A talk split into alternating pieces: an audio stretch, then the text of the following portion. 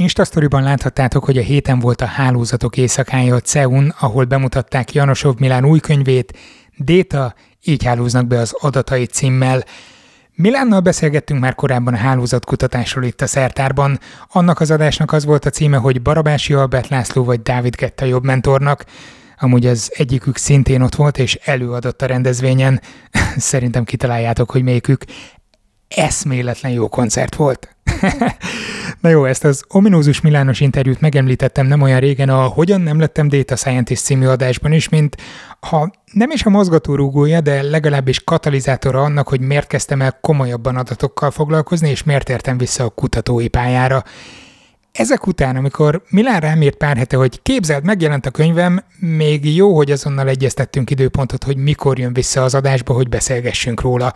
A dátum pedig tegnap volt, úgyhogy az interjú eh, hogy is szokták mondani, eh, rajtunk kívülálló, előre nem látott akadályok miatt nem készült el, úgyhogy átraktuk máskorra.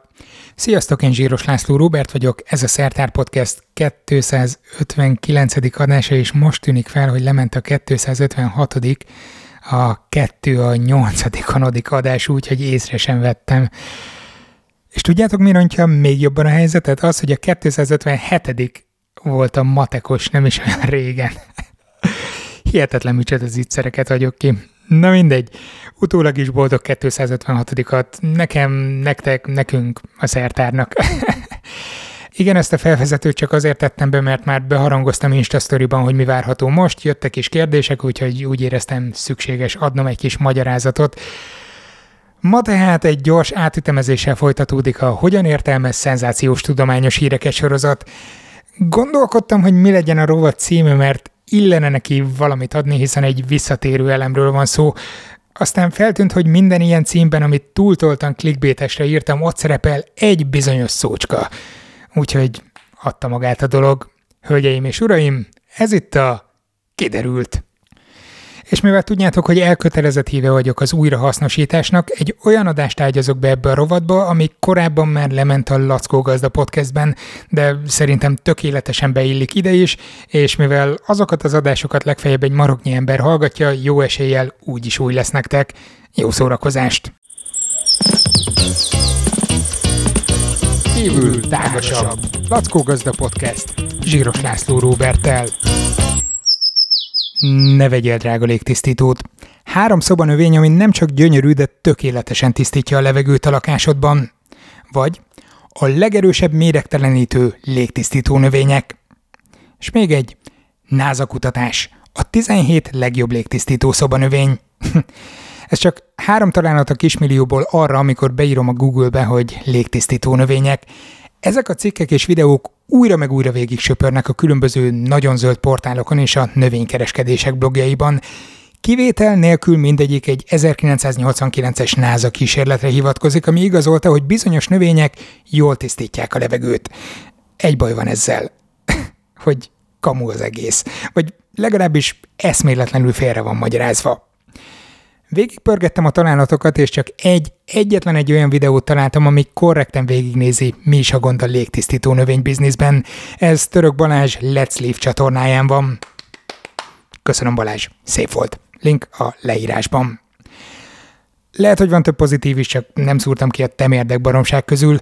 Például a második kedvencem az a cikk, ami az utánajárás látszatát mimelve belinkeli a téma angol nyelvű Wikipédia szócikkét, Ebben csak az a vicces, hogy itt külön kiemelik, hogy izé a NASA az amerikai tájépítők szövetségével karöltve valóban kísérletezett ezzel 89-ben, de egyrészt azokat a kísérletbeállításokat elég bajos lenne átültetni valós környezetre, másrészt pedig későbbi vizsgálatoknak nem sikerült megismételniük az akkori eredményeket.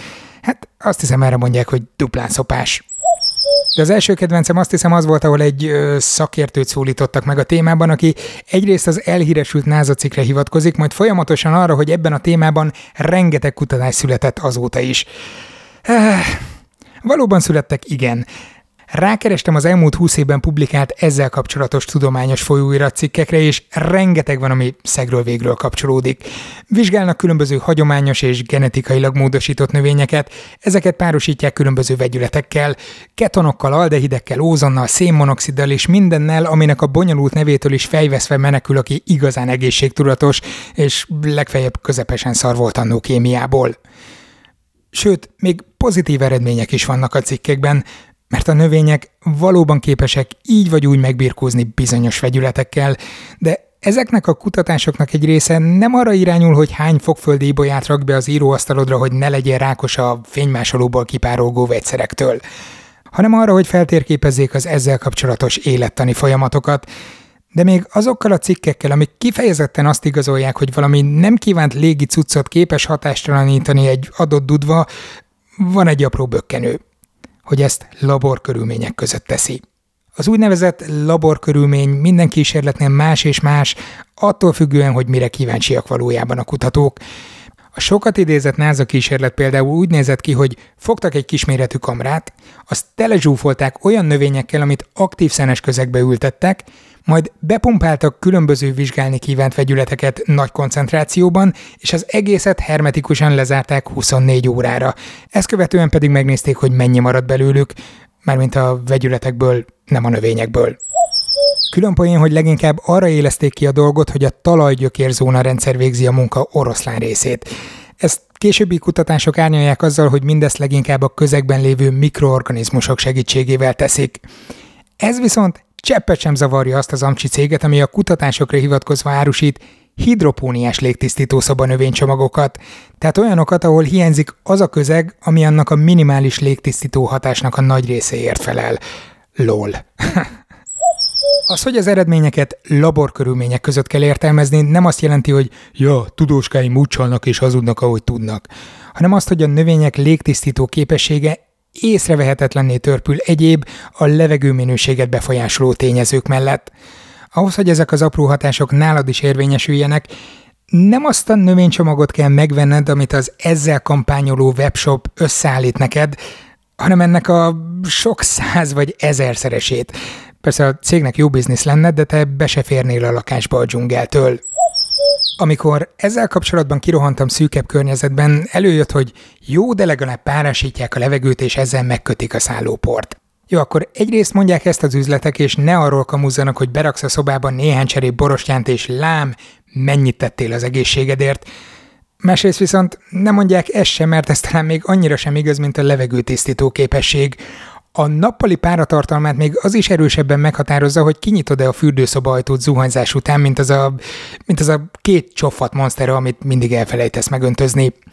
Az átlagos mennyiségű szobanövény összpárásító képessége valahol a 120. helyen van az olyan tényezők után, mint a külső páratartalom, a falak anyaga, vagy a szobádban lihegő kutyák száma.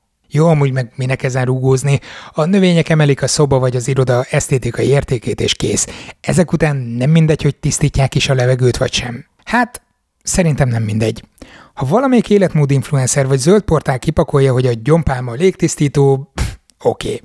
Vagyis az sem teljesen oké, mert egy újságírótól vagy egy ezzel foglalkozó hiteles embertől azért lehet, hogy elvárható lenne, hogyha már kapásból nem is ugrik neki a forrást értelmezni, de legalább azon elmélkedjen már egy percet, hogyha ez valóban ilyen fontos terület, akkor hogy a viharban nem ömlenek ezzel kapcsolatban a tudományos áttörések 34 éve? Mindegy, a kattintást hozza, jó lesz az úgy. Viszont amikor kertészetek azt részletezik, hogy azért vegyél tőlük bizonyos növényeket, mert azok a légtisztító képességükön keresztül hozzájárulnak az egészséged megőrzéséhez, mindezt az örökhitelesítő, méregtelenítő és náza szavakra hivatkozva, az már erősen súrolja a fogyasztó megtévesztésének a határát. Nem egyenlő persze a rákos betegekre tukmált pívízzel beveendő szupervitaminokkal, de amúgy meg hol kéne meghúzni a vonalat, hogy mi az, ami még belefér az egészségtudatosság illúziójába, és mi az, ami már nem. A lakások és irodák levegőjében valóban feldúsulhatnak nem kívánt vegyületek, ezek ráadásul nem is egységesek kémiailag. A nemesgáz radontól a szénmonoxidon át az illékony szerves vegyületekig nagyon sok minden előfordul. Még ha ezeknek egy részét képes is egy növény pontosabban a talajnövény mikrobiomrendszer hatástalanítani, Azt sejthetitek, hogy egy cserép dracéna nem egy olyan csodafegyver, ami mindegyik ellen képes egyformán felvenni a harcot. Van viszont egy olyan módszer, ami a légtisztító növényeknél sokkal, de sokkal, de sokkal, de sokkal hatékonyabban járul hozzá az otthonaink levegőjének minőségéhez.